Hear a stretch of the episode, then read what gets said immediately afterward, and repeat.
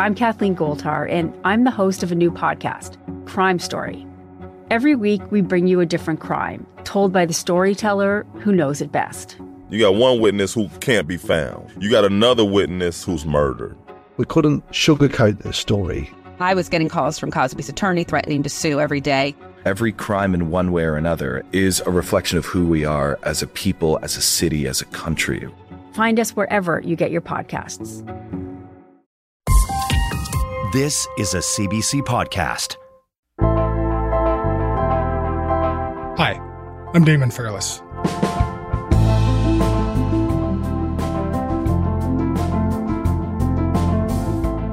I don't think I'm alone in saying that 2023 has not been a great year, and it's been especially bad for Elon Musk.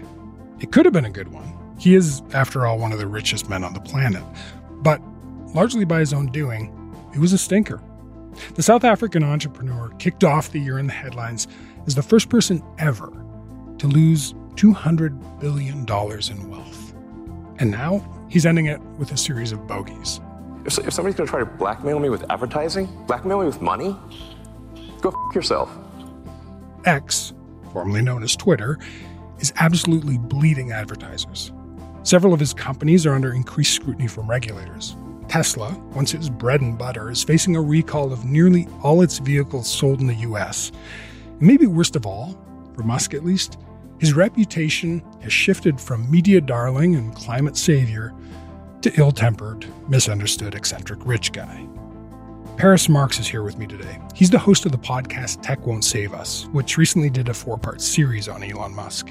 And he's here to take stock of everything that went wrong for Elon this past year, how it's derailed his carefully crafted public persona, and whether there's any hope he can turn things around in 2024.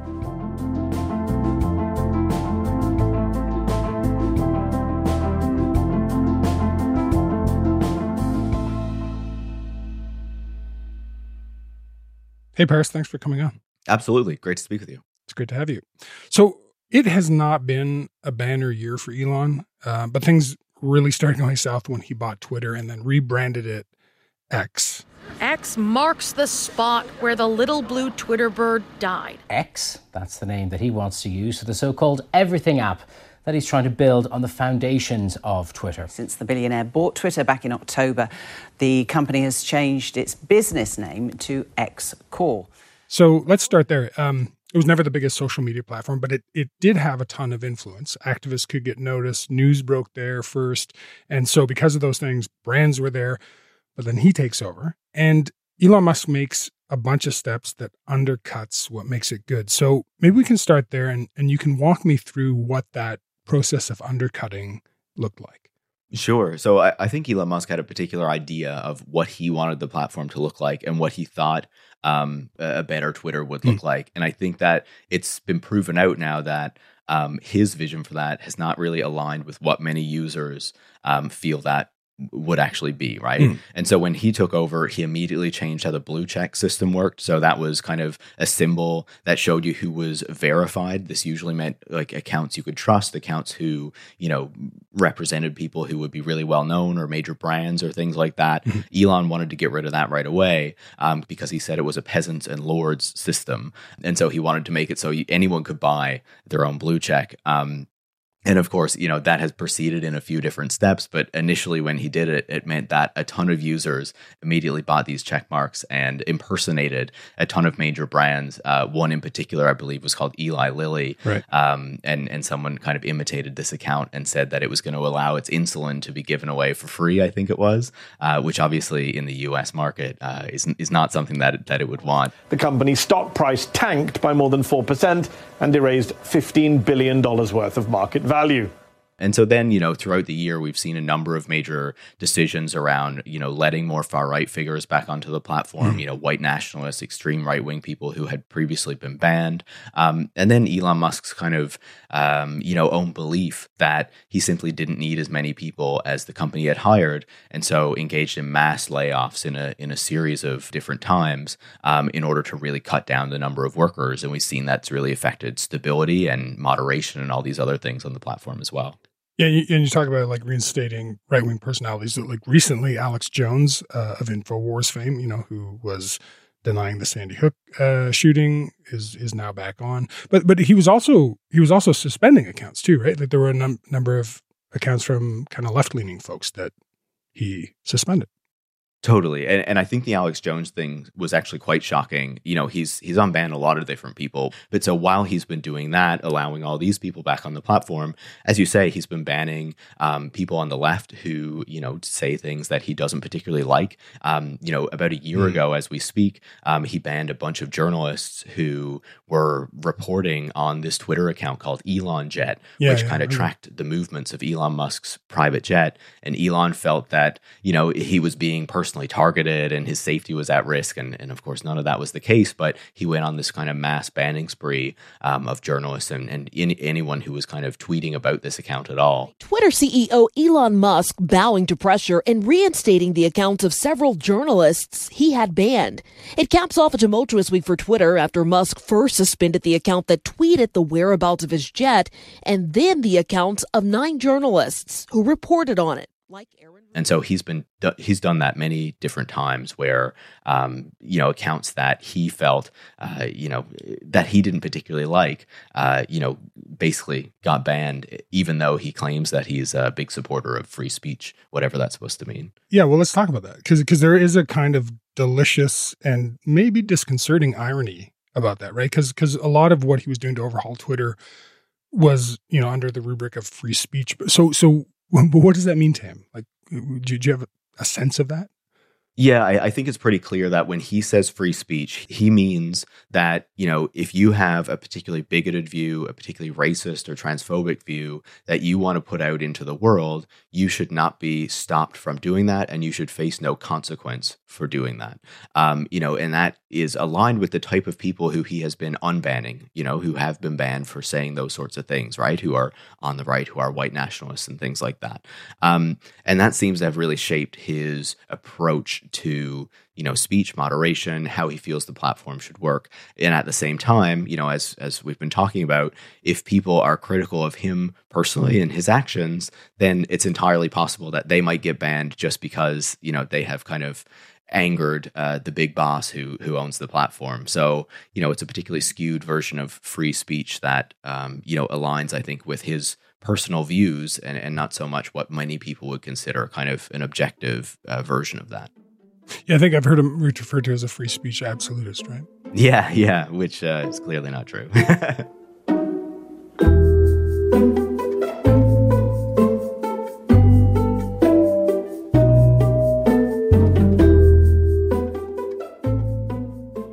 Beyond his views of what constitutes free speech, how has his own ideology played into that? Can we kind of go into the sub basement of his mind if we if we can go there? Yeah, absolutely. You know, obviously it's hard to psychoanalyze someone who, who you've never met and, and, don't know well, but you know, based on all the reporting that's been done, based on the biographies that have been written about him, I think we can kind of see that for a while, Elon Musk, um, you know, he did really believe that he was uh, changing the world. You know that that he was kind of solely responsible for solving key problems in society. You know, like climate change and and making uh, humanity a multiplanetary species. Really, but I think that we've seen a really notable shift over the past year or so, where these things have gotten much worse, right? Obviously, when people see his tweets and see some of the statements that he's been making um, in recent months, mm. you know, he's he's had some pretty unhinged interviews where he's told advertisers to f off or or go f yeah, themselves. Yeah, the DealBook uh, scenario. Yeah, exactly. And and then earlier this year, he had one with CNBC where you know he was kind of very directly saying um, that he did not care if there were consequences for the types of things he's saying because he's been spreading conspiracy theories and kind of you know echoing um, some really vile things that that users on the platform have been have been posting. You know, the, types of people that he is encouraging and has has you know removed the bans on. But then on top of that, you know, there's this kind of broader um, shift that I think plays into this too, right? It, it, through the 2010s for the most part, Elon Musk was praised as this man who was addressing these problems, right? He was mm-hmm. uh, growing Tesla and making people interested in electric vehicles. He was pushing forward the space program again after a lot of kind of disinvestment in at least the, the human side of the space program. You know, there were still a lot of robots and, and rovers mm-hmm. and stuff going out there.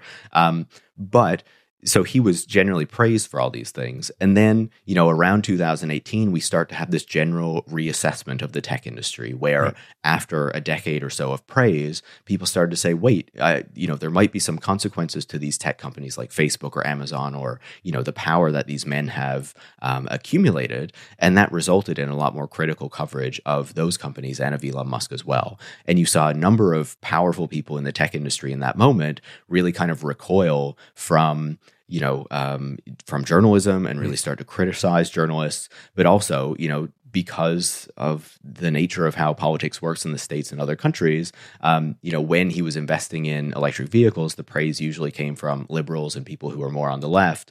Um, and then, you know, that criticism was coming from those same people who he could previously expect praise from. And so, you know the people who then were more open to praising him at a time when you know these people did have much more power much more wealth you know wanted to avoid regulations and higher taxes were people on the right. And so they were more than happy to you know realign their politics um, you know how much of a realignment was actually mm-hmm. necessary there i think we could debate um, but to to embrace the right much more. And we've seen elon musk really go hard on the, this year um, telling people to vote for republican politicians um, echoing kind of right-wing immigration politics even going to the texas border um, to kind of shame migrants and and criticize them and things like that. So it's been a really notable kind of public change in the persona there yeah, and there, there really have been some major consequences. So I'm, I'm just thinking with the, the changes he's made to X, a lot of users have bailed, and importantly, a lot of companies yeah. have bailed, right? So IBM, Apple, Lionsgate, Bell Media, they've all pulled ads from the platform because, well, they don't want their brands displayed next to pro Nazi posts. And Musk isn't doing anything to win them back either. There was all of the criticism. There was advertisers leaving. We talked to Bob Iger I hope today. they stop. You hope uh, don't advertise. You don't want them to advertise? No. What do you mean? If, if somebody's going to try to blackmail me with advertising, blackmail me with money, go f- yourself. But go f- yourself. Is that clear? I hope it is. Hey, Bob, if you're in the audience. Well, well, let me ask you then. So I guess I'm curious how important are those advertising dollars to the platform?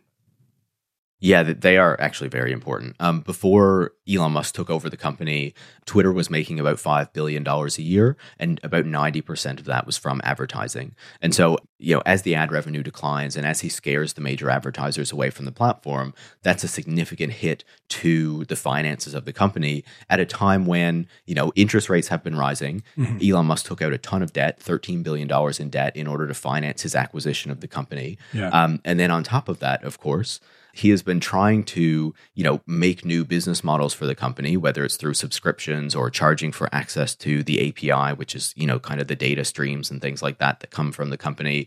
And certainly those have generated some new revenue, but it's not nearly as much as would be needed to make up the difference mm-hmm. for all the lost advertising dollars. And so it's a real hit to the company itself. And then on top of that, it's just not as central as you were saying as it was before. Previously, this was a place where a lot of politicians would go. And, you know, during the Trump uh, administration in particular, you know, people were always watching to see what he was going to be tweeting, and that made news, right? Um, now, mm-hmm. you know, he scared off a lot of the journalists. Certainly some of them are still there, but they're not using it nearly to the same degree as they used to. You know, politicians aren't using it the same way. You know, all of the kind of important people that made this this relatively small platform much more impactful than it should have been um, are, are all kind of moving away from it now too and that's going to have a serious impact on its continued relevance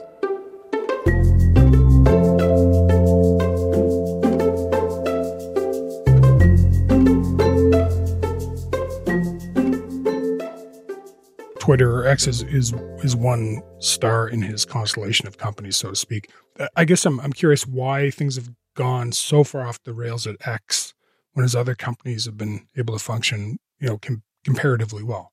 Yeah, so so there's certainly some debate over that, you know, and some people I think would point to this general shift that we've seen in Musk's kind of personality over the past year, right? Where he does seem to be more unhinged. I think that there's a bit of a deeper explanation there. One of the things that really stands out when you look at, you know, the biographies that have been written about him, when you look at some of the reporting on his companies, is that you know, Elon Musk has a history of making some bad decisions. You know, going back to his mm-hmm. first company, he was removed as CEO by the board there, a company called Zip2. When he was in charge of PayPal, he was removed as CEO there as well. Um, but then, kind of as he moved into Tesla and SpaceX, he had the power and the wealth, you know, where he could make these decisions and not be challenged in the same way. And one of the things that mm. we get from the reporting that's been done about those companies is that there do seem to be structures in place so that if Elon Musk makes a bad decision, there are kind of accountability and, and checks and balances to ensure that it doesn't kind of mess the company up. You know, people like Gwynne Shotwell at SpaceX or Franz von Holzhausen at Tesla, um, you know, are able to ensure that if if Elon Musk says something and it doesn't seem like it's good for the company, then they're going to take a few days and give Elon Musk time to reassess and then suggest to him that maybe that was a bad idea and they should do something else, right? At Twitter, it's very clear that that was not in place. And I think it's pretty clear that Linda Yaccarino, the NBC uh, Universal executive who he hired to become CEO, has not been able to kind of set up that those mechanisms to ensure that um, you know his decisions aren't seriously affecting the company. Um, and it doesn't seem like that's going to happen anytime soon. The, I mean, the other thing that, that seems evident when we look at X is the varnish has come off in terms of revealing who Elon Musk is as, as a person, right? There's this a mythology, I guess. Uh, so, so can you tell me how he was regarded? How, and and I think more interestingly, how he wanted to be perceived.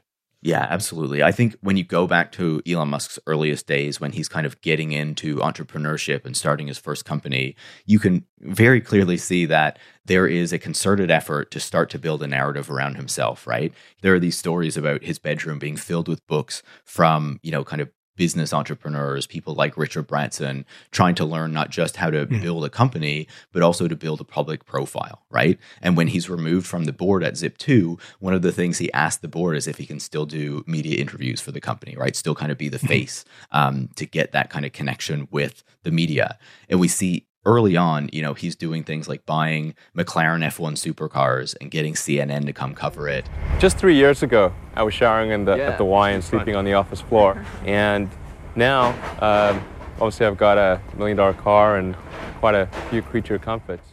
Um, and and you right. know all these sort of things to try to make himself seem like this you know kind of Tony greater Stark. than life sort of figure. Yeah, totally. And and then he kind of inspires, you know, the representation of of Iron Man and Tony Stark and all this kind of stuff. Yeah. So it, it's fascinating to see all of those things. And then I feel like by, you know, kind of the early 2010s, even the latter half of kind of the first decade of the 2000s, we get into this reporting where, or, or this way of framing Elon Musk, where he is the man who is building electric cars and thus going to, you know, kind of save us from climate change. And he is building rockets and he's going to make us a multiplanetary mm-hmm. species.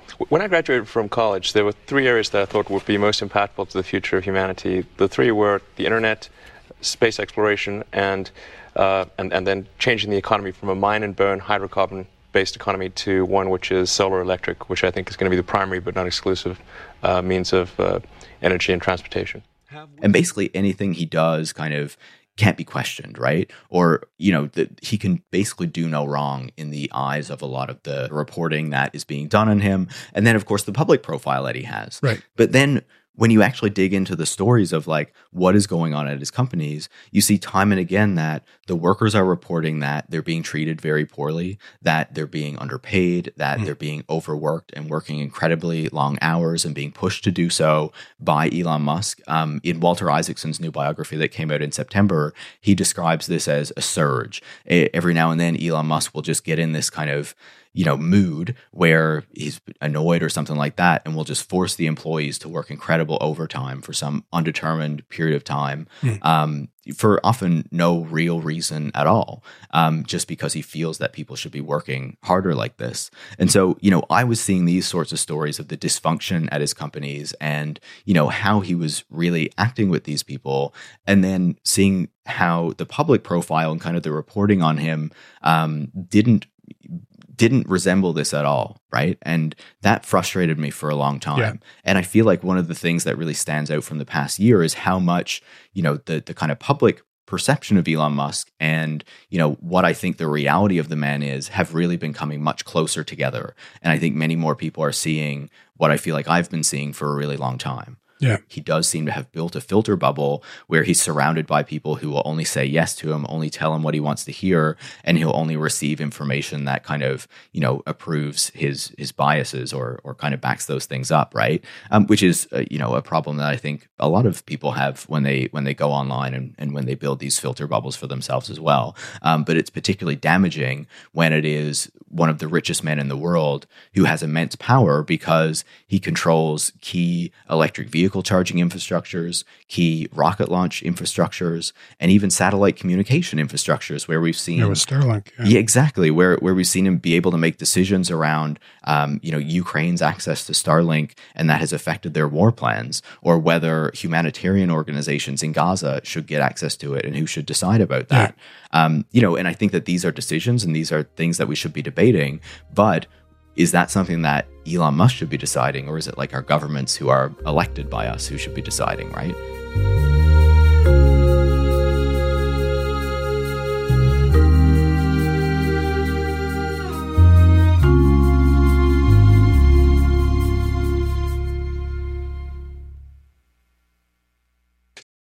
Hi, I'm Willa Paskin, the host of Decoder Ring, Slate's podcast about cracking cultural mysteries. On Decoder Ring, we dive down rabbit holes and obsessively explore questions hiding in plain sight, like why has slow dancing gone out of style? And when did we all become obsessed with hydration? And where did the word mullet, you know, to describe a hairstyle, come from? That's Decoder Ring, named one of the best podcasts of 2023 by the New York Times. Listen to new episodes every two weeks and make sure to follow us so you never miss one. So, so I just want to focus for a moment on, on some of the stuff that you know. If, if we're seeing him becoming a little more unfiltered, well, quite a bit more unfiltered, you know, but we're seeing him, you know, doing things like posting transphobic content on Twitter. He's he's he's accused of anti-Semitism. He, he was tweeting uh, the Great Replacement theory as quote unquote actual truth, right? So, I guess what, what I'm curious about is is this a change? Where where's this coming from? Is it new for him? Has he always been this way? I, I think it's a mix, right? I, I think that he has long said things that did kind of adhere to certain conspiracy theories, but weren't so outwardly conspiratorial. For example, he's been talking for years about um, declining population rates and declining birth rates and, and being really concerned about that. But when you hear the language that he uses, his concern is often that it's quote unquote smart people who are not having enough children. Um, and, you know, he has a really strong belief that you can measure intelligence by IQ um, and that wealth is correlated to intelligence. So, you know, because he's one of the wealthiest men in the world, he's also one of the smartest men in the world. And I think that these are really harmful ideas and have really long kind of legacies that are associated with racism and eugenics and things like that. Um, so I think that you know there was some of this there, but he wasn't nearly as as outward about it, and he wasn't nearly as kind of you know radicalized i guess you would say as he seems to be today. I also think it's profoundly sad. You know when you talk about him posting transphobic content one of the things we know is that he has a transgender daughter um, Yeah. who has disowned him who you know has publicly um, had her surname changed so that it's not musk any longer because she doesn't want to be associated with him. Um, and so as he's been posting all these things he has said that he believes that his daughter was um, you know, kind of affected by the woke mind virus and kind of brainwashed by um, cultural Marxism and all this kind of stuff. And, you know, he's a man that talks a lot about having children and the importance of families and stuff like that. Um, you know, and I do think it's it's quite sad when you see, you know, how he has a trans daughter and he still says these sorts of things.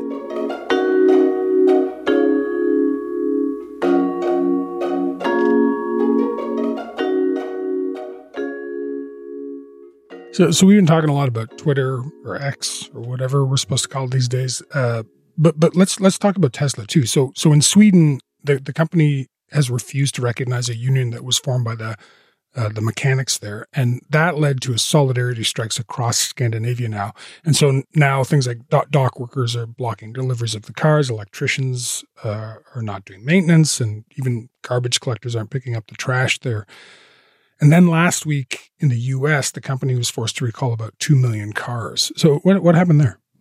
Yeah, so Tesla is facing a lot of challenges right now. You know, it has it has gone through a number of periods in its history where it's faced difficulties. Mhm. Um, it also has a long history of union busting and trying to stop union organizing at its factories in the United States, in Germany, um, and of course, what we see in Sweden is uh, service workers like mechanics, not a factory because it doesn't have one there. Um, so beyond what we see in Sweden, the United Auto Workers, which recently had a successful contract negotiation with the big three automakers, says that it is going after automakers like Tesla in order to unionize the non-union um, manufacturers in the United States. Um, and in Germany as well, the unions there have said that they are going after Elon Musk's um, factory to unionize it as well. So Elon Musk has long opposed unions, and in a recent interview, he said that again he sees it as a peasants and lords situation, Hmm. where apparently the unions are the lords and not the richest man in the world who uh, owns the company. I think the unions naturally try to create negativity in a company and, and create a kind of sort of lords and peasants uh, situation. There, are, there are many people at Tesla who have come, gone from working on the line to being in senior management. There is no lords and peasants. Everyone eats at the same table. Everyone parks in the same parking lot. And so Tesla right now, of, of course, you know, everyone will know that we are making this big push toward electric vehicles, right? And that our governments, whether it's in the US or Canada or Europe or wherever else, are unleashing a lot of subsidies to encourage people to buy electric vehicles. Mhm. And Tesla for a long time has had some of the key models that people would buy. So Tesla now is not only facing competition, but we also have seen in the past about six months that sales growth of electric vehicles has has really slowed. Right, yeah. Because it does seem to have hit this sort of peak where a lot of the manufacturers seem to have excess inventory and can't seem to be selling so much. And so there's a general challenge that's that's you know hitting all of these automakers at the moment, uh, and Tesla is not immune from that. Uh, and so it remains to be seen, you know, what is actually going to happen there. What it's going to look like for their future, because Tesla has also been planning a factory in Mexico and said recently that it won't be moving forward with it at the moment. Yeah, and I mean, just so there are those you know very real kind of bu- business issues too, but also you know Teslas are they're kind of coming down in public uh, esteem in a bit too. I'm just thinking there, there's the the new Netflix movie Leave the World Behind. Yeah. So Teslas were these coveted cars. They were the uh, going to drive us into the sustainable future, and now that autopilot feature in them is a is a plot point. You know, you don't want to have associated with a company where in the movie, you know, the car's autopilot system gets hacked and starts running people down on screen. What are you doing? Should, should we flag them down? Maybe they know something. There's no one in that car! Uh, I, I'm I'm curious. I guess how, how how central is the autopilot feature to that brand, and, and what has this last recall done to the public's opinion of it? Yeah, it's it's absolutely central. Um, one of the things that Elon Musk said uh, about a couple of years ago now was that if autopilot and self driving don't work out, then Tesla is worth virtually nothing. Because one of the things that really stands out when you look at Tesla's valuation, you know, it's a publicly traded company versus a lot of other automakers, is that it's worth massively more, even though it sells many fewer cars than, say, a General Motors or a Ford. And that is because investors believe that there's going to be some kind of massive payout coming in the future from self driving systems and robo taxis and things like that. Um, but time and again, Elon Musk and Tesla have been unable to deliver on those features. And one thing, you know, you mentioned the big recall of uh, over 2 million vehicles, I believe it is, that happened in the United States. Um, just recently, but over the past year or so, the regulators have really been stepping up enforcement and scrutiny in a way that they haven't for a long time. You know, there's been complaints about the system for years. There have been crashes that have been caused by these systems. Uh, you know, allegations that people have not been using them properly because you know they designed the system in such a way that it could be used inappropriately in areas where it probably shouldn't have been turned on. U.S. safety regulators have investigated nearly a thousand crashes involving Tesla's autopilot system. A Washington Post report found about 40 of these crashes were fatal, including eight where autopilot was engaged on roads where it was not supposed to be used at all. And so now what we see is regulators really taking a look at that, making it seem like they are going to be putting much more forceful expectations on um, autopilot and on Tesla, you know, could mean even greater difficulties for Musk and for Tesla. And, I should just mention too, when we're talking about a recall, this is really just a, a software update over the cloud. It still is technically a recall, but uh, I just I think it's important to mention that. Exactly. CEO uh, Elon Musk put out a, a post on X saying that the company has a moral obligation to continue to improve safety systems. But they also make the point they say that anecdotes of accidents and claims by lawyers are not hard data. And they claim hard. There's also the recent unveiling of the Cybertruck just last month, which is, uh, I guess, funky looking to be kind. What's that been like? How have people reacted to the Cybertruck? Yeah, I, I, think it's been clear for a while that the response to the Cybertruck was not going to be great. Um, you know, this is supposed to be Tesla's kind of competition with the Ford F one fifty and you know these major kind of pickup trucks, and it really doesn't seem like it's going to be that at all. Uh, it, it, really didn't help that there was that video going around of the Cybertruck stuck on a snowy hill, and then yeah. you know being rescued by a Ford Totally. Yeah. I think if you're buying a vehicle like that, you're going to expect it to be able to handle some more difficult terrain. Um, but there have been a number of mm. vehicles that show the Cybertruck having challenges on even kind of, uh, you know, not very steep inclines and, and things like that. And, um, you know, also looking awkward, I think doesn't help. Yeah. Yeah. Yeah.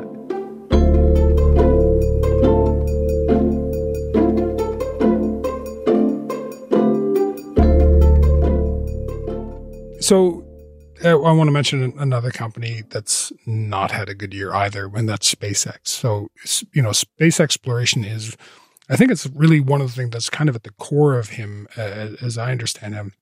But its latest attempt at launching its Starship spacecraft was a was a failure. It lost contact with mission control, and then one of its boosters blew up. Incredible views of our super heavy booster and as you can see, the Super Heavy booster has just experienced a rapid, unscheduled disassembly. so we're actually- SpaceX is under regulatory scrutiny. What does this mean for SpaceX and for, I guess, Musk's uh, goal of settling Mars? Yeah, I, I, think it's mixed, right? I think you know, there's been a lot of attention focused on the Starship, which is this really massive rocket that Elon Musk says is necessary in order to to get us to Mars, right? And is part of this larger project that he's been talking about for a couple decades now. But I, I think it's also important not to lose sight of the fact that SpaceX's other business of, you know, rocket launches and things like that that are not focused on Mars, but are focused on you know areas of space that are much closer to our planet, is yeah, doing incredibly. Yeah, exactly. Putting up satellites, bringing things to the International Space Station, even launching um, astronauts to the space station. Um, that business is doing incredibly well, and SpaceX largely has it captured. So it's not just kind of the United States, U.S. companies that are using it, but often other governments, and even you know Amazon recently contracted um, for SpaceX to launch a bunch of uh, its own satellites up into up into space, even though Jeff Bezos has a separate company called Blue Origin that's supposed to be doing the same thing. So SpaceX is really dominant in this field right now, and I would say that one of the things that stands out to me when I look at this is that I think the talk about Mars is often a bit of a distraction. Mm. Like I think it's all it's important to pay attention to what's going on with Starship because it is having serious environmental impacts, but I think that the the narrative around you know this kind of future in space, spreading humanity to multiple planets, distracts people from you know the reality of what the company is doing when it puts many thousands of satellites uh, into space. Uh, I believe SpaceX controls more than half of the active satellites in orbit right now, mm-hmm. which is kind of shocking if you think about it, um, and actually does create serious risks both of satellite collision, um, but also can change the way that we see the night sky. Um, but then on top of that. Uh, you know, there's all of this power that Musk accrues by owning this key infrastructure of rocket launches and of satellite communications. So it's concerning that you know someone like Elon Musk has the power to make those decisions and has been able to corner these key infrastructures that we will all depend on. And that means that it's hard to reduce his power because he's already cornered um, you know these key things that we all rely on. So looking ahead more broadly for 2024 for for Elon Musk 23 has been a bit of a bust for him. Uh, where do you think the next year is going to take him? Yeah, it's hard to see any changes really coming, right? Um, you know, we're entering into an election year in the United States, which is going to be incredibly consequential. And, you know, you can be certain that Elon Musk is going to be very vocal and very involved in that, as he has been previously, associating with Republican candidates like Ron DeSantis or Vivek Ramaswamy. Um, I think it remains to be seen what exactly is going to happen with Twitter or X. Um, you know, if it's going to change in any meaningful way that will make it more sustainable, or if, as Elon Musk warned in the DealBook interview that he gave recently, um, you know, it will kind of succumb to advertiser boycott, um, and then he will simply blame everyone else for what has happened, right? But it does seem to be that you know whatever happens in the next year, it's going to be you know, uh, I'm sure Elon Musk won't be kind of going out quietly with whatever happens, um, and will, you know, be looking for attention and and power uh, the whole way. Ray Paris, thanks so much. It's great talking to you. Absolutely, thanks so much. It was a pleasure.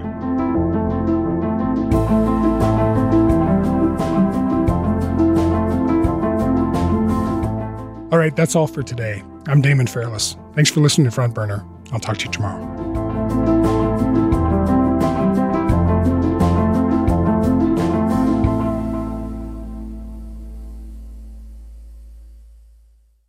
For more CBC podcasts, go to cbc.ca slash podcasts.